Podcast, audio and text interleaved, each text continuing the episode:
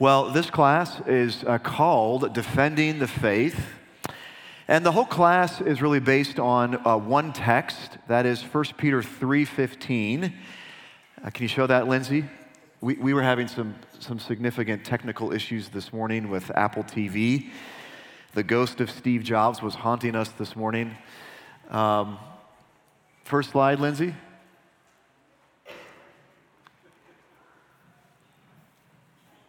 1 Peter 3.15. I'll, I'll, just, I'll just read it. Uh, Peter says, But in your hearts, honor Christ the Lord as holy, always being prepared to make a defense. What is that word defense in Greek? Anyone know? What is that word? Apologia, from which we get the word apologetics. Always being prepared to make a defense to anyone who asks you for a reason for the hope that is in you. Yet do it with gentleness and respect.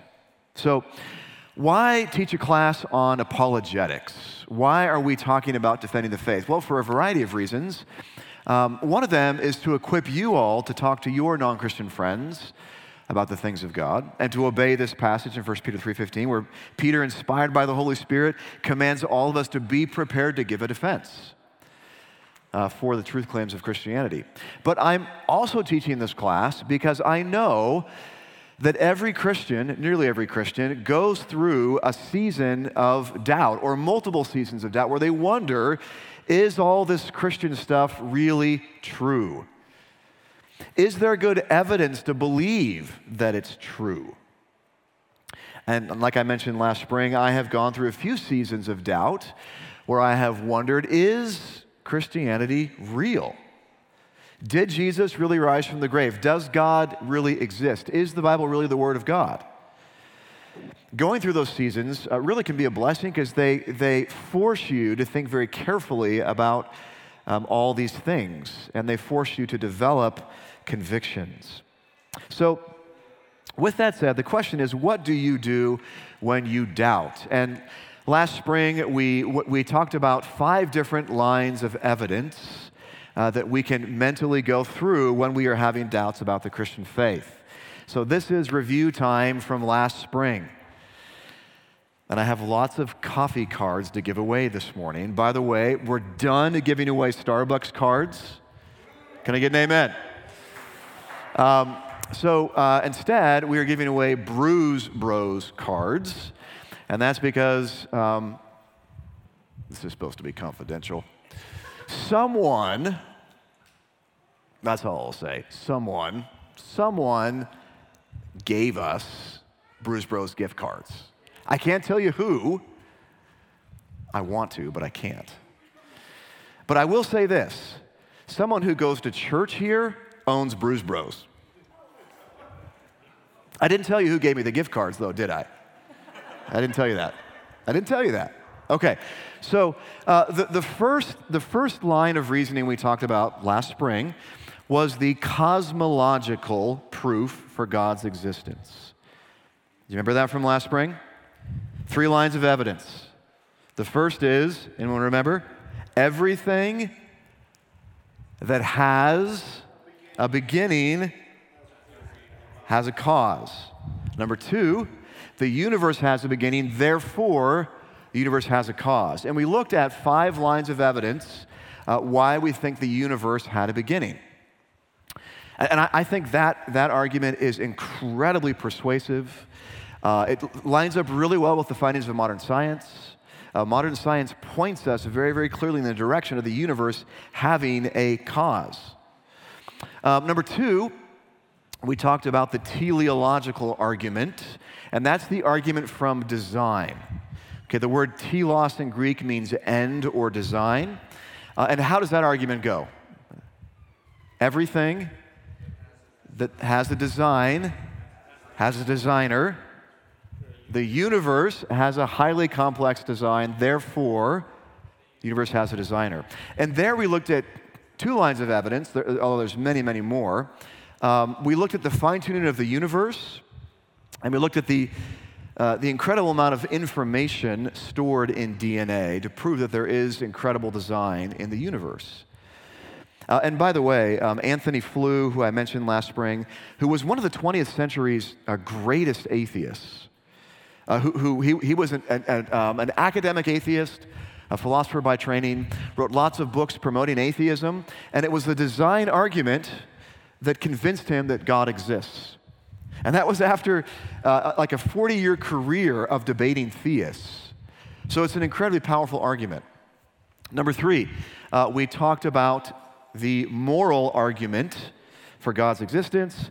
And it goes like this If God does not ex- exist, objective morals and values do not exist.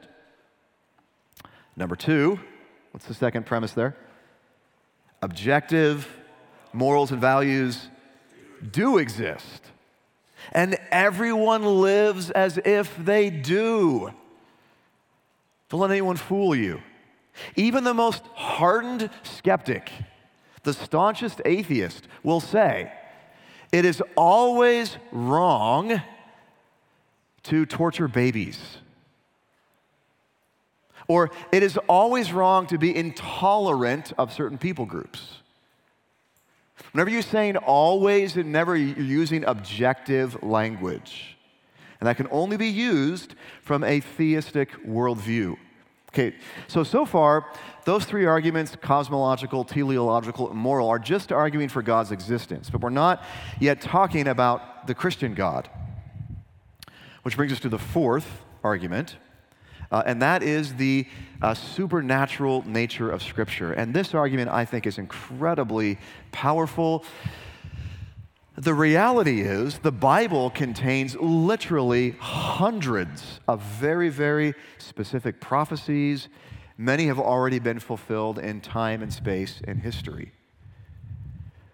And only God knows the future. Yet the prophet Isaiah and the prophet Amos and the prophet Nahum uh, and many other Old Testament prophets predicted things about the future that came to pass. How do we explain that? How do we explain that? Supernatural. I'm getting lots of blank stares. Okay. Does that make sense? That's pretty straightforward. Okay. Um, number five, so we have the cosmological, teleological, moral, uh, supernatural natural Scripture. Uh, number five, we talked about the resurrection. And if you can tell me the acronym we used last spring to defend the resurrection, you get a $5 Bruce Bros gift card. Yes. It wasn't alive. That probably works, though, somehow. Um, what was it? Feet. Who said it? Troy? Okay, so what? You have my notes. Hey, gift card for having my notes. Okay, Troy, come on. Who wants to? You have to come get it, Troy. I need a helper. Thanks, Pat. Okay, so, so who, who can tell me um, what feet stands for? What feet, Troy? uh, what, what does feet stand for? This is, a very, this, this is from Hank Hanegraaff, by the way. I didn't make this up. Uh, it's very helpful. Uh, F stands for fatal torment. Fatal torment. Uh, Nick is cheating too. okay, without looking. Okay, F is fatal torment. Um, Jesus actually died on the cross. Uh, he didn't swoon. Uh, that's opposed to what's called the swoon theory. Um, e is empty tomb. Okay, there's evidence that the tomb was actually uh, empty. Um, what's A? Appearances. Joe, are you cheating? okay, so, so what, what, is, what does appearances mean? Like, what does that mean? Appearances. Appearances of. Okay, eyewitnesses. Okay, eyewitnesses. And then what's the T? Transformation transformation. And, and, there, what's amazing is you have all these literally thousands of Jews in the first century who believed that blasphemy was punishable by death, that a mere man claiming to be God was punishable by death, yet thousands of Jews converted to Christianity, affirming the deity of Jesus because of the evidence of the resurrection. They were transformed by the evidence, and more importantly, by the person Jesus. So we spent two whole weeks unpacking that evidence fatal torment, empty tomb appearances, transformation. Okay, so when I go through seasons of doubt, I think through those five things cosmological argument, teleological argument, um, moral argument, uh, resurrection, and the fact that the Bible contains all kinds of evidence or signs for its supernatural nature. Okay? Now, there's, there's one more positive evidence I want to talk about this morning before we move on next week to actually responding to objections to Christianity. And, and this morning, um, I, I want to talk about arguments from personal experience. Arguments from personal experience. Now, um, b- before I do that, though, let me, let me tell you uh, the plan this, this fall. Again, last spring, we laid out a positive case for Christianity, concluding with this morning's lecture. Then we'll move into all the objections to Christianity. So we're going to deal with the hardest one first. We're going to spend two weeks on the problem of evil starting next week. Then we'll talk about um, are science and faith compatible or incompatible? Then we'll talk specifically about um, evolution. Then I'm going to have a panel discussion uh, on evolution with a few people. Uh, then we're going to talk about is Jesus the only way? Then we're going to talk about the objection that Christianity is homophobic. Then we'll talk about um, how can a loving God send people to hell? They're here. they arrived. Can you hear them back there? Now they're being very quiet. Okay. Where was I? Okay. Um, and then number eight, we'll talk about the objection uh, that Christianity leads to violence. Number nine, Christianity is intolerant. Number 10, Christians are all a bunch of hypocrites. And number 11, Christianity condones slavery, denigrates women, and encourages genocide.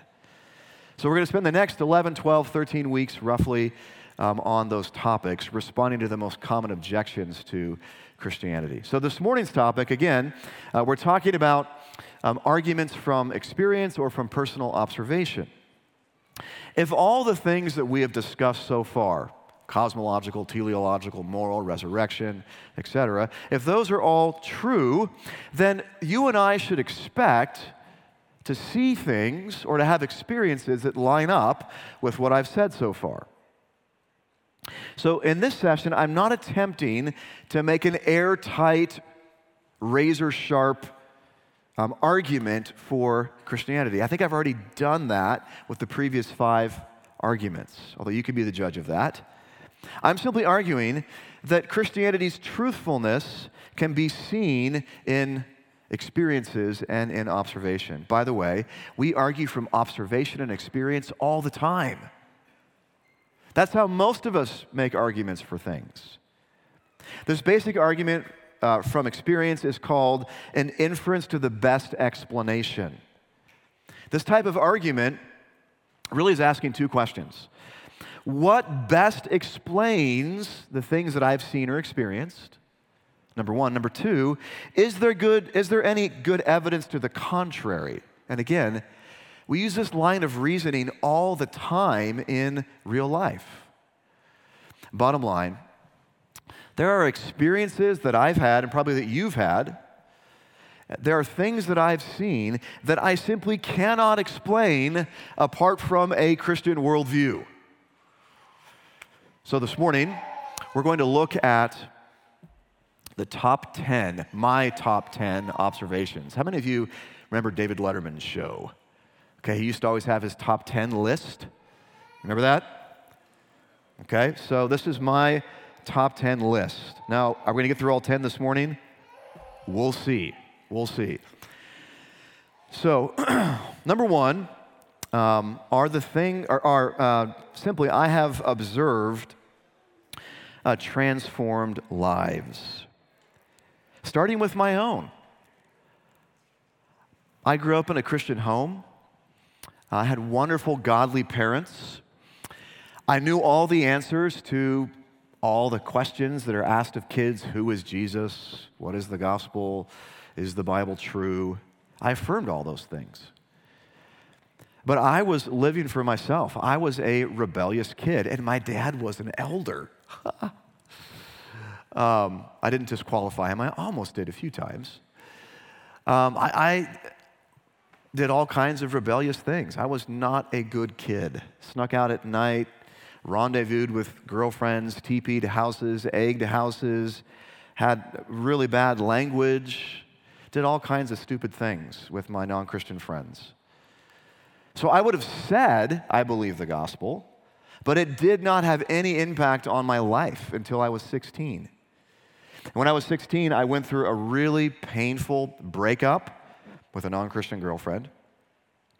And it really caused me to hit rock bottom. And I realized that I was looking to her and to athletics for all my happiness and joy in life, and those things were letting me down in profound ways. Furthermore, I realized that this girl was a significant idol in my life. And God wanted me to repent of that idol. And by the way, my, my parents are so faithful. Several times they said to me, Dave, it doesn't matter that you prayed the sinner's prayer. Doesn't matter. Because your life has not been transformed. And based on the lack of evidence of fruit in your life, when you die, you're going to hell. My parents told me that several times, 13, 14, 15 years old. So I'd get terrified and I'd go pray the sinner's prayer again and again and again.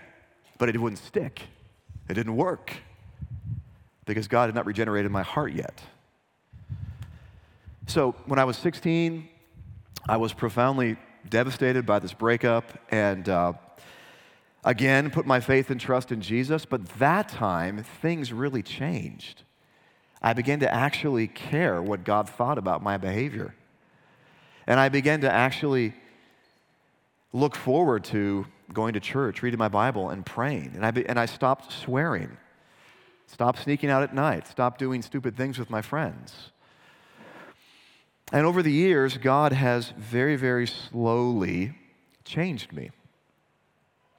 And now, even, even when no one is watching, there are certain things that I don't do because I know that God is watching. And I don't want to displease God. So, am I where I want to be spiritually? Of course not. I'd love to grow in so many areas love and humility and gentleness and prayer Love to grow in all those areas. But God has transformed me substantially from when I was 16 years old. And we often look back over like the last year of our lives and think, oh, I haven't changed very much in the last year. Maybe you haven't, but how about the last decade or the last three decades? Hopefully, God is transforming you. I think about the testimonies of many, many other people. I think about the testimony of uh, John Newton, who many of you know wrote the, the amazing hymn, Amazing Grace. As most of you know, John Newton was a uh, notorious uh, slave trader before he was converted.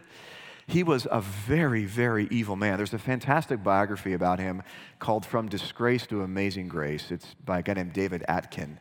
It's really, really good because it, it describes how incredibly wicked he was before conversion. And because there's kids present, I won't go into it, but he was a very, very licentious, um, sexually immoral, angry, violent person before he was a Christian. And he ran slave ships. Even when he was converted, God works very slowly sometimes. He was still involved in the slave trade. It took him a while to understand that that was an incredibly um, evil way to make a living. But eventually, he became one of the chief advocates for abolition in England.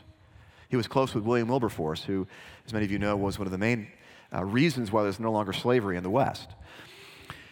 But God transformed him, and he became a pastor and wrote some incredible hymns. And then I think of the testimony of Rosaria Butterfield, who many of you uh, have heard her story. Uh, Rosaria Butterfield was a um, professor of queer theory at Syracuse University. She was in a very uh, committed lesbian relationship, very happy living her lesbian lifestyle, very happy promoting queer scholarship. And she was doing research on Christians as a strange cult phenomenon. So she visited a, a local Presbyterian church. Uh, and the pastor and his wife reached out to her and they loved her over a period of years, and she became a Christian. And now she's a pastor's wife. She loves Jesus, and she's written some beautiful books defending the traditional view of sexuality. I mentioned a while ago, maybe a year ago, um, another fantastic similar story the story of Becket Cook. Uh, his biography, I think, is in the bookstore still. It's called The Change of Affection. And Becket Cook grew up uh, in a large Catholic family, um, had a very, very passive father, uh, and, and grew up with being same sex attracted. And initially, he resisted those temptations, but he went off to college and he dove headlong into his sin uh, became very, very bitter towards Christianity and the church. He was very well versed in all the arguments for atheism. He was not um, a naive atheist, he was a committed atheist who knew the arguments and was pursuing the gay lifestyle with abandon. When he was in, I think, his mid to late 30s, he was working in Hollywood in the film industry, uh, and he was at a restaurant in Hollywood and he overheard a pastor and several people uh, next to him talking about the book of Romans. And he was intrigued, even though, again, he despised Christianity. But he was somehow intrigued by their conversation, asked them, Hey, what are you guys talking about? They said, Well, we're talking about the book of Romans. And then the pastor leading that study basically shared the gospel with Becket Cook. Um, and he was, he was really turned off but went home that night and began to think about what the pastor said. And the pastor invited him to church the following Sunday. And by the way, the, that, that pastor also had a history of struggling with same sex attraction, and God re- redeemed him, which is wonderful. So Becket Cook um, woke up the following morning, and for some unknown reason, he had this incredibly strong desire to go to church, even though he hated Christians and hated church. So he got in his car and thought, what am I doing? Like, why am I even doing this? The Holy Spirit was irresistibly drawing him to himself. He shows up at church, hears a sermon, and on the spot, he is dramatically, supernaturally changed. And from that moment on, he left the gay lifestyle, went to seminary. He's now, I, I think, a pastor or at least a Christian author writing beautiful books. Left all of his friends behind, he really had to count the cost of following Jesus. Now, transformed lives like mine and Rosaria's and Becca Cook's and John Newton's are not definitive proof that Christianity is true. Nonetheless, there are at least 20, 225 people at GCF North. That's how many members we have up north, adult members. They've all experienced the transforming power of the gospel of Jesus Christ. And right now, over 2 billion people worldwide claim to be Christians. Again, does this prove Christianity is true? No. But it is part of the cumulative case for the truthfulness of Christianity. So the first argument is uh, I have observed transformed lives. Number two, I have observed the supernatural. And I don't know what to do with these experiences apart from a Christian worldview. You've heard a lot of these stories before, but I, I don't have a lot of stories, so I'm going to keep telling the same stories. But about um, four or five years ago, I was at a prayer meeting uh, with a man named Jeff Wells. And at that point, I we had been looking for a North Campus building for a couple of years. It had been very stressful. Nothing was showing up. And, and I really believed that God had been saying to me, Dave, stop looking for buildings, trust God, it's all going to work out. So I stopped for about six months. Then I kept looking, reaching out to friends, pastors, you know of any buildings for sale. And it was causing me some anxiety. And it was taking up way too much of my thought life.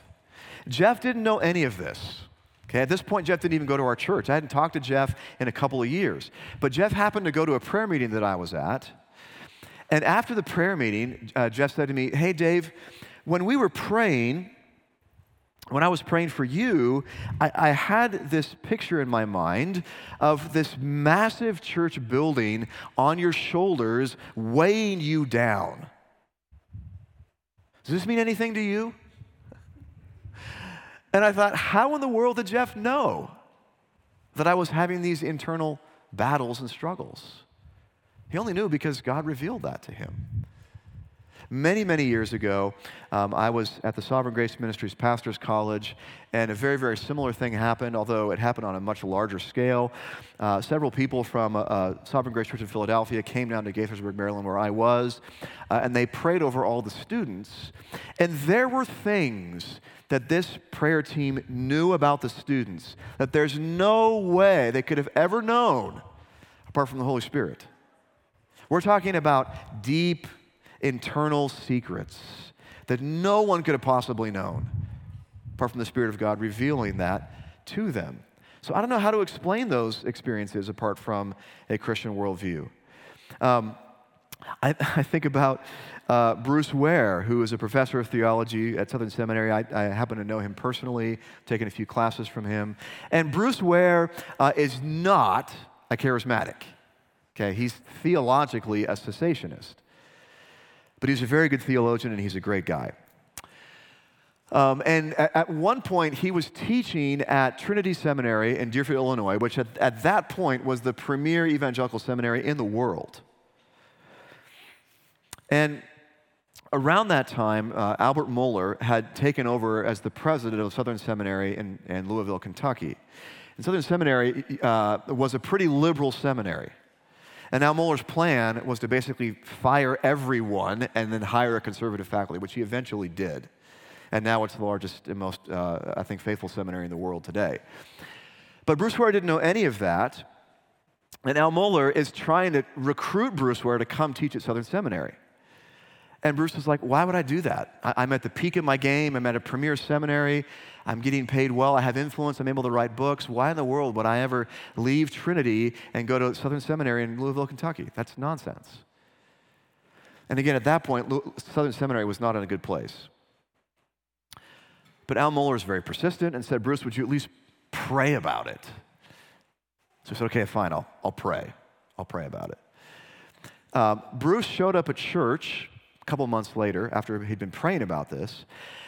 And there was a lady in the congregation who knew nothing about Bruce's prayers and struggles with this decision. In fact, this was all top secret. Only Al Mohler and Bruce Ware knew they were having these conversations. And this lady said, Dr. Ware, the strangest thing happened last night. Uh, while I was sleeping, I had this really intense, vivid dream that you were teaching at a seminary in Louisville, Kentucky, and you were thriving. Does that mean anything to you?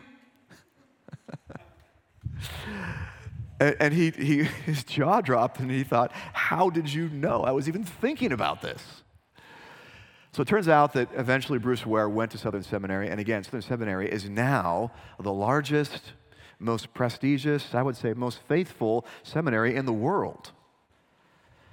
Um, and again, how, how do I explain that story if I'm an atheist or apart from a Christian worldview? Now, I could tell many, many other stories.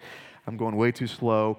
But I'm sure you all have stories that you've heard or experienced as well that cause you to think, how do I explain this story apart from a, a Christian worldview? Okay, this, this third point is similar, but a little different, and that is simply this I have observed up close and very personal demonic activity. And if Satan is real and demons are real, then God is real. When I was in about fourth or fifth grade, I was at church. It was a Sunday evening service. We had a guest speaker. And it was a very normal service. He spoke, and afterwards he said, If anyone wants prayer, please come forward, and we'd love to pray for you.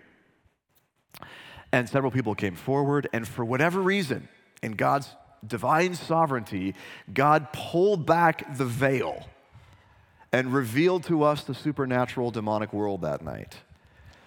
And literally all hell broke loose.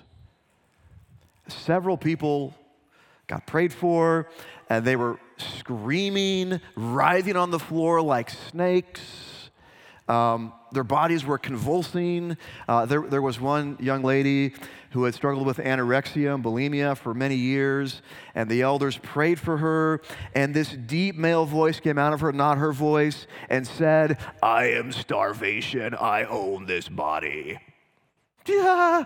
okay, this is not a movie. This really happened. Saw it with my own eyes. And since then, I've been involved in several exorcisms that have freaked me out. uh, I was involved in one where I was praying for this particular person.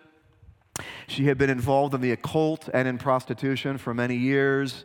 And she looked at me about this far away and she said, not her voice, I hate you, I'm going to kill you. And I thought, ah. Uh, I was with my parents. Mom and Dad, why don't you take over and you pray for her? I'll go get some coffee for us. And, um, and I've, I've seen those types of things numerous times. If Satan is real, the Bible is true, and God is real. And by the way, Christians, you have nothing to fear for a variety of reasons. But first and foremost, God controls all things, even, the, even Satan and demons. As John Piper famously says, God uses demons to sanctify the saints. What he means by that is Romans 8:28. God uses all things for good, even demonic oppression. So we have nothing to fear if we're Christians. And again, I don't know how to explain those experiences apart from Christian worldview. Two more, two more quick stories. Um, a, a, a, really good friend of mine, one of my best friends in college, when he was a kid, uh, he was at a Bill Gothard uh, crusade. How many of you remember Bill Gothard? Who ended up taking a left turn. I, won't even, I won't even go there. But um, back in the day, many decades ago, I think God probably used him. Um, but my friend Eric was at this Bill Gothard conference, thousands of people in, in the audience. Bill Gothard is preaching and teaching, and this, this guy gets up out of his chair and charges forward with a knife to attack Bill Gothard. And he got about this far away, and some invisible force kept him from attacking Bill Gothard. It was like this invisible hand was holding, and he was like trying to lunge ahead, and he couldn't because he was being held in place by something, probably an angel. Um, my dad and uh, um, Tim Proctor, uh, Paul Proctor's dad, uh, one of our pastors, uh, they worked together for State Farm Insurance for many, many years. My dad and Tim and yeah, Tim Proctor, not Paul Proctor. Um, and they, were, uh, they had been evangelizing uh, one of their coworkers. And this particular man uh, finally uh, expressed a lot of interest in Christianity. And this, this particular man was probably at that point in his, in his mid 40s, um, a, a, very, very successful man in the insurance industry. He was in management, uh, very well esteemed by his colleagues, very level headed. And, and that evening, after he had um, expressed significant interest in Christianity. It was late in the night, and my dad and, and Tim Proctor woke up to the sound of this man screaming bloody murder in his hotel room. So they went into his room, and he realized, they realized that this man was being attacked and tormented by demons. He, he, he was literally seeing demons in his room and terrified all because he had expressed some interest in Christianity. And again, how do I explain these stories apart from a Christian worldview? It's really hard to do. Number four, I have observed that Christianity corresponds best to reality. In other words, the Christian worldview answers the most questions the most satisfactorily. Does it answer all the questions? No. But it answers the most questions, like where did we come from? Why is the world so broken? What are human beings? Um, what is the solution to the world's problems? How's it all going to end? What is my purpose in life? Why does the free market work so effectively? What will happen to all of evil someday? Uh, why does sin make such a mess of things? Furthermore, when you do things God's way, generally speaking, when you tell the truth, when you work hard, when you love and serve your spouse, when you spank your kids and love them and lather them with affection, things usually go much better for you in life. When you do things God's way, generally speaking, life is much better. Now, I'm not at all proclaiming the prosperity gospel, but just read the book of Proverbs. Proverbs uh, is wisdom for godly living. And Proverbs are, they're not promises, but they're descriptions of, the, of, the, of the, the way things generally are. And generally speaking, when you do things God's way, it leads to prosperity and flourishing. On the contrary, when you don't do things God's way, it leads to pain and misery and suffering. When you lie, commit adultery, steal, cheat, when you're proud, when you're not correctable and teachable, when you're not generous, see how that turns out for you. Generally speaking, life does not go nearly as well. Number five, I have observed that Christianity has been the greatest source of good in world history. And this has been um, well documented in the last couple of decades by a variety of books. Um, let me mention a couple of these. Dinesh D'Souza has a really good book called What's So Great About Christianity? Very, very good book. And he says this Christianity provides uh, the basis for limited government. Christianity provides the basis for human dignity. Christianity provides the basis for morality in society. Christianity provides the basis for a free market economy. Christianity provides the necessary framework for the scientific revolution, and we'll spend a lot more time talking about science in a few weeks. But do not be deceived. Uh, science flows out of the Christian worldview. Not the Muslim worldview, not the atheist worldview. And I'll argue that extensively in a couple of weeks. Christianity, contrary to the popular narrative, is not responsible for the vast amounts of violence in the 20th century. Who has caused the most violence in the 20th century? People with atheistic worldviews Stalin, Hitler, Mao, Pol Pot. Millions, hundreds of millions of people have died in the 20th century because of the atheistic worldview, not because of the Christian worldview. Another great book um, I recently read is called Jesus Skeptic by John S. Dickerson. It's a really good little book. Argues a lot of the same things. Christianity is responsible for the scientific revolution, responsible for the creation and proliferation of hospitals worldwide. Hospitals flow out of the Christian worldview. Christianity is responsible for the abolition of slavery. It's responsible for the advent of public education. It's responsible for the university system. Universities have uh, flowed out of the Christian worldview. Christianity is responsible for the liberation of women. Uh, another great book uh, by Alvin Schmidt is called How Christianity Changed the World. A lot of the same things. Uh, he goes through history and argues that the sanctity of human life is a Christian ideal. Um, outline infanticide and abortion in the Roman Empire was the result of the Christians. Again, the liberation of women, the creation of hospitals and healthcare, prison reform, outline polygamy and pedophilia were the result of the Christian worldview. Literacy, dignifying labor, modern notions of freedom and liberty, the abolition of slavery, the best art, music, and literature all flow out of the Christian worldview. Uh, Rodney Stark is a sociologist at Baylor. I think he was at UW for a while. Uh, he is a prolific author. Uh, he's a fantastic scholar. He's written several books arguing the similar thesis. He wrote a great book called How the West Won that I had the elders read a few years ago. And then he wrote a book called The Triumph of Christianity, which I read, I think, this last year.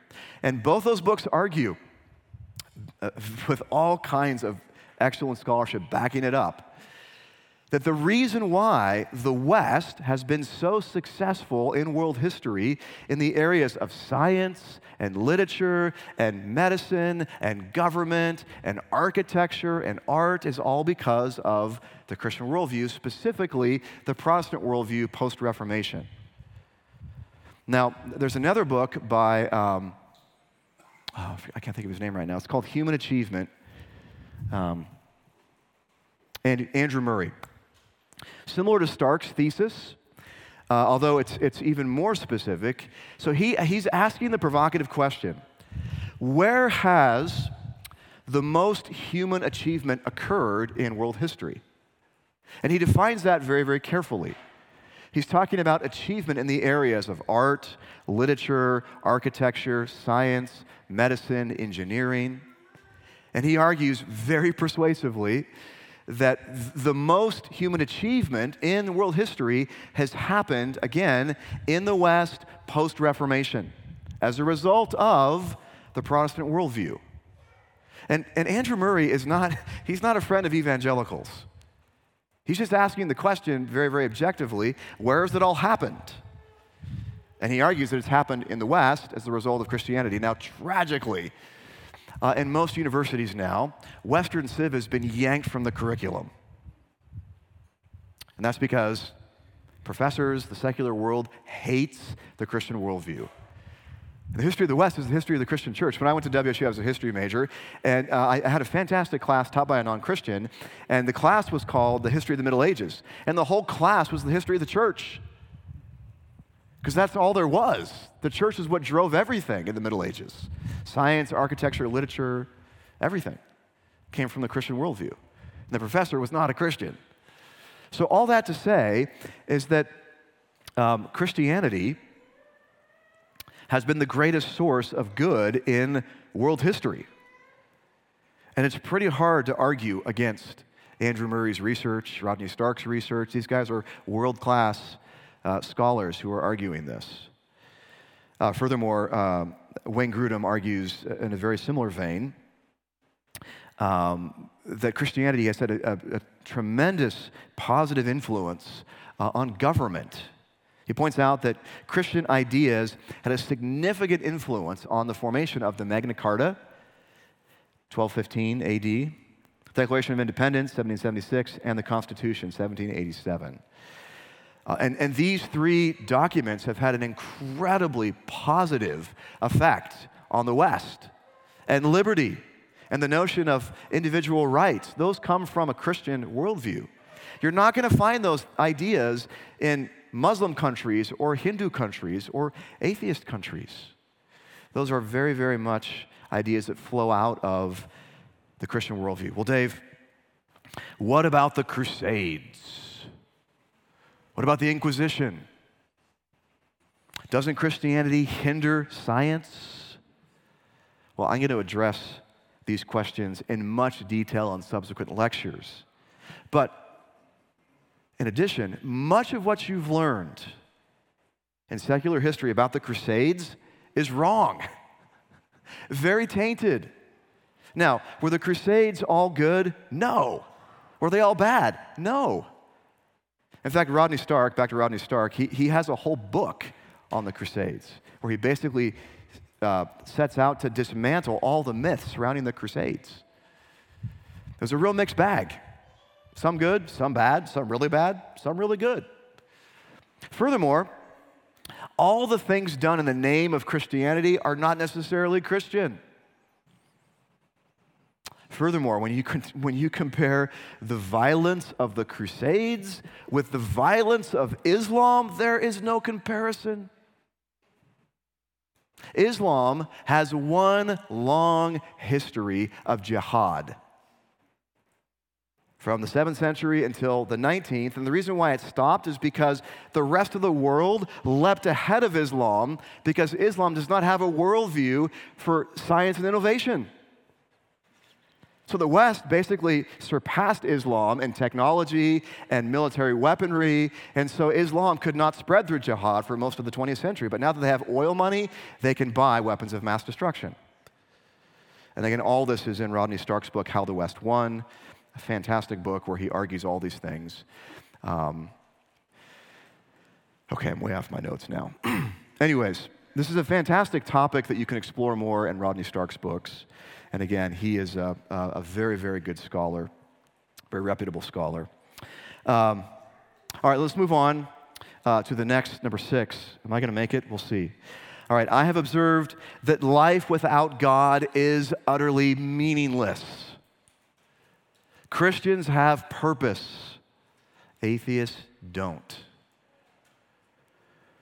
William Provine, the esteemed Darwinian professor of biology from Cornell University, wrote this he says, Let me summarize my views on what modern evolutionary biology tells us loud and clear.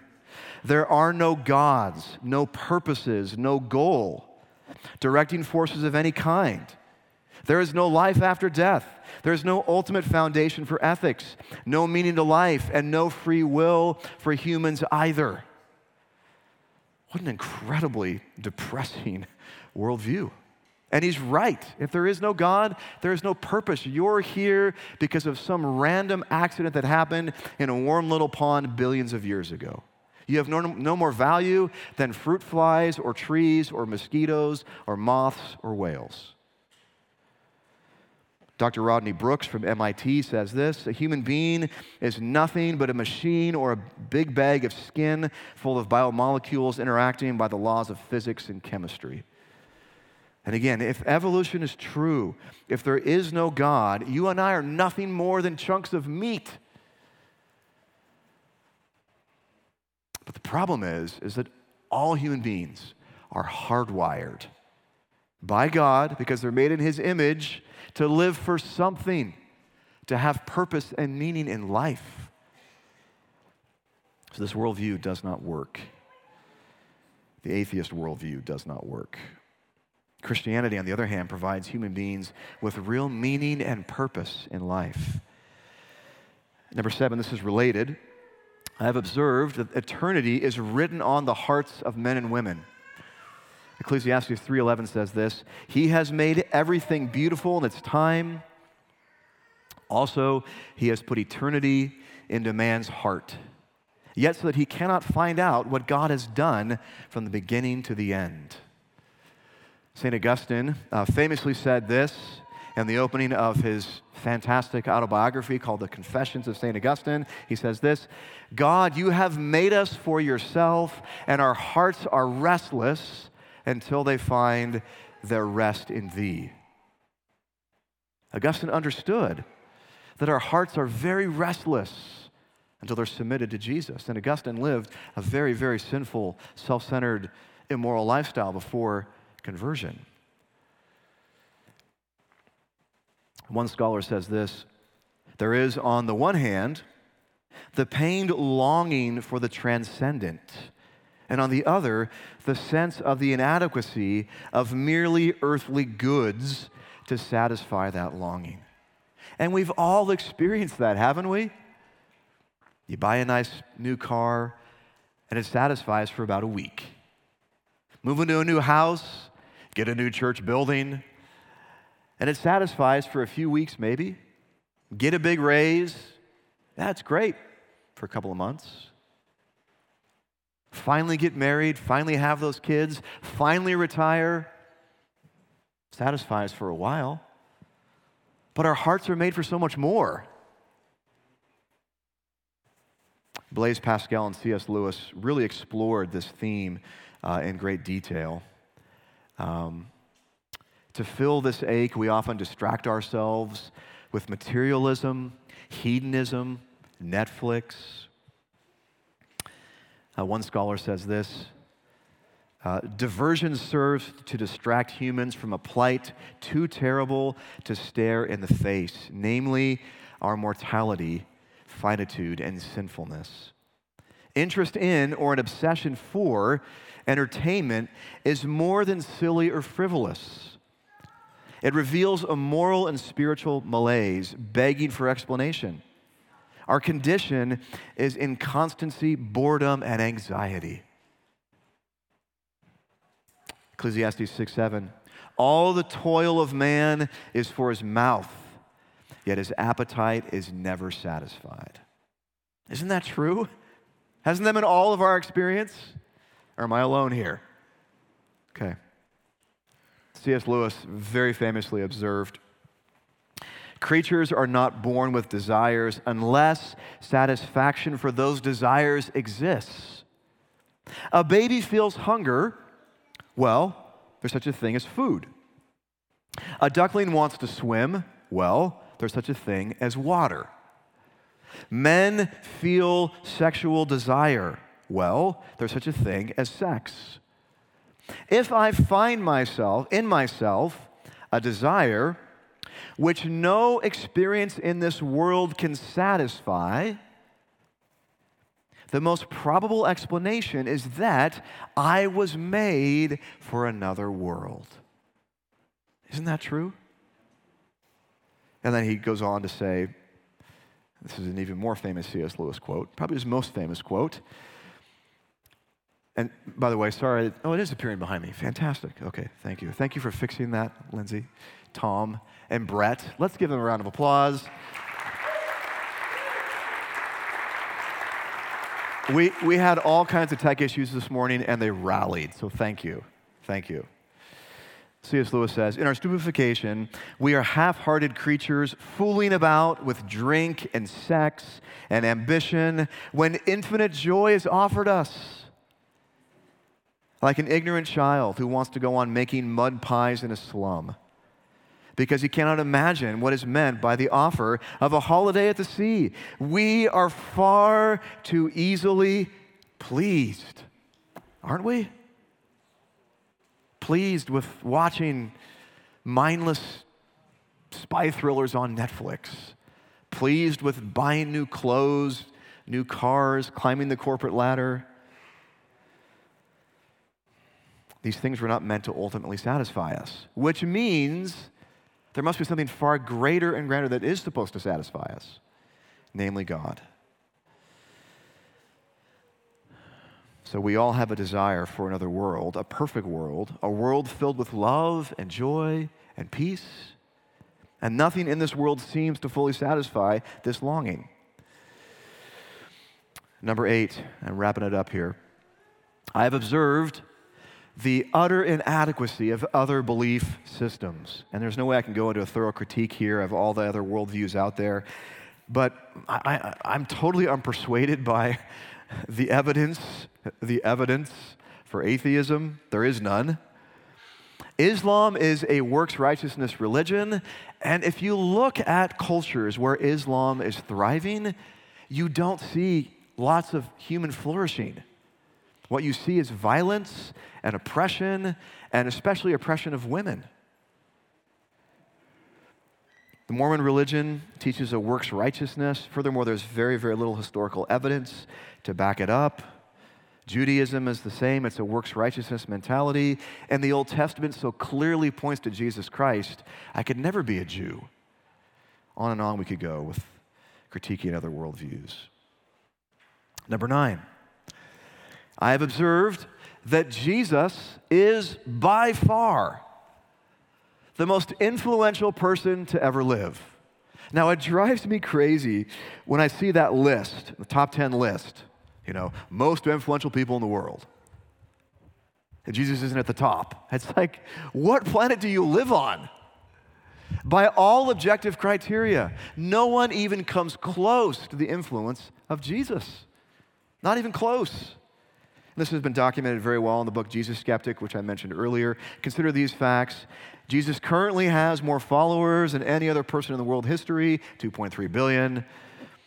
Jesus continues to be the centerpiece of the world's yearly calendar. We live in the year 2021. What's that based on? Not after death, Anno Domini, in the year of our Lord. Okay, our calendar is based on Jesus.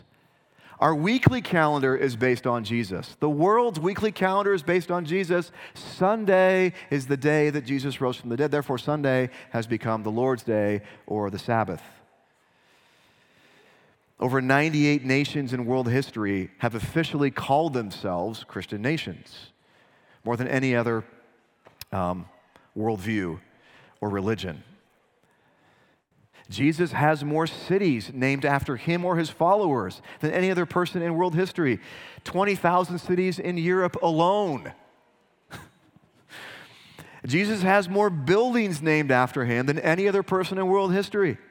There have been more books, songs, and poems written about Jesus than any other person in world history. And again, I could go on and on and on. Jesus' followers are responsible for the scientific revolution, the creation of the universities, the creation of most hospitals, the abolition of slavery, and the liberation of women. Renowned Yale historian Jaroslav Pelikan wrote this. By the way, I'm going to quote some of these same stats in my sermon later, so sorry for repeating myself. I'm not that sorry. Sorry, not sorry. These are important stats. Regardless of what anyone may personally think or believe about him, Jesus of Nazareth has been the dominant figure in the history of Western culture for almost 20 centuries. Why? Because he's the Son of God who rose from the grave victoriously. That's why. Number 10, finally, I've observed that Christianity has the best news to share. Often, when I get into debates with, with Muslims and Jehovah's Witnesses and Mormons, I say, you know what, we, we could talk all day about the deity of Christ and the Trinity and the virgin birth, but the bottom line is, I have much better news than you. My religion teaches that there is absolutely nothing that I can do to save myself. Even my best deeds are filthy rags. Salvation is all of grace. Jesus came to earth, died on the cross for my sins, rose from the grave. Now, all I have to do is turn away from my sins and trust Him, and I am saved by grace through faith. That is way better news than do better, try harder. And do better, try harder is the message of every other religion but Christianity. So, just getting really pragmatic. Christianity has much better news than Islam and Judaism and Hinduism and Buddhism and Mormonism. Christianity's message of grace is utterly unique among worldviews. So that's it. Those are my 10 observations. Again, are these airtight proofs? No. Is this razor sharp logic? No. I, I, again, I did that. I presented those five arguments last spring. But I do think we all live, we all have experiences, and we all make observations that we simply can't explain apart from a Christian worldview. So, this is part of the, the cumulative case for the truthfulness of Christianity. Again, I wouldn't start the conversation here. I begin with those five proofs. But I think for some people, these 10 things are powerful. And for me personally, uh, it's hard for me to uh, argue with my own experiences and the things I've observed with my own eyes. Okay, with that said, we've got a few minutes for questions. What are your questions, comments, snide remarks? Prefer the latter. Beth Ann.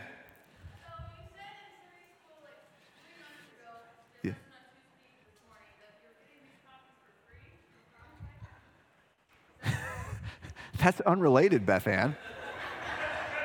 and, and you're, you're like destroying a huge secret.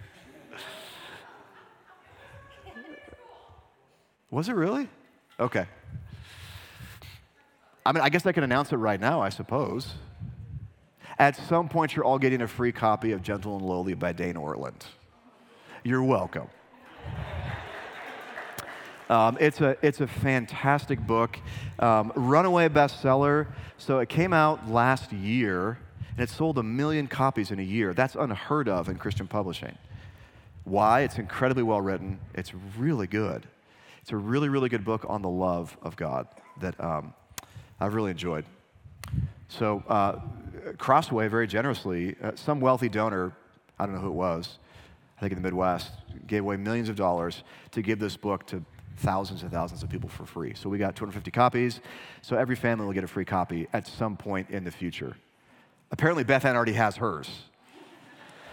Little five finger discount back there at the bookstore. Uh, all right. Any more questions? Chad. Yes, they are online somewhere. Beth Ann, where are, the, where are the lessons? They're under Sunday school on the website. How would you find those? Beth Ann's our web guru.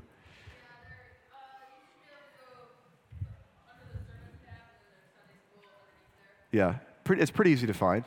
And, and is it video and audio or just audio? Okay. Yeah, very good. Okay. Great. Yeah. Um, I don't know if they are the notes published, Beth Ann? It'd be pretty easy for me to email. If you want them, I can email them to you. I guess we could post them too if we wanted to. What's that? Okay. Or, or, or you could just read Norm Geisler's book, I Don't Have Enough Faith to Be an Atheist, which is a fantastic book, covers a lot of the same material. Yes? Yeah, Rodney Stark wrote the book, and it is called, I think, God's Battalion. God's Battalions, maybe? Or, or if you read, um, if you read his book, The Triumph of Christianity, which is, which is a, um, he has a chapter on that topic in that book. And that book is just a really good history of the church. And he argues in that book that the church has been the greatest source of good in, in Western Civ. That's probably a better place to start because it'll give you a chapter instead of a whole book. And the chapter summarizes his findings pretty well. There was a question over here? Comment, question over here? Okay, next week is the problem of evil, part one. Uh, let me pray and ask for God's help as we move into our worship time. Father, thank you so much for giving us so many reasons uh, to believe in the truthfulness of Christianity. Lord, we thank you that Jesus Christ came, lived, rose from the grave, and he is now present with us. Father, we pray that as we gather for worship in a few moments, that you would pour out your spirit richly. Lord, encourage us with the singing, with the preaching, with the sacraments, and with the fellowship. We pray all these things in Jesus' name. Amen. Take a 10 minute break.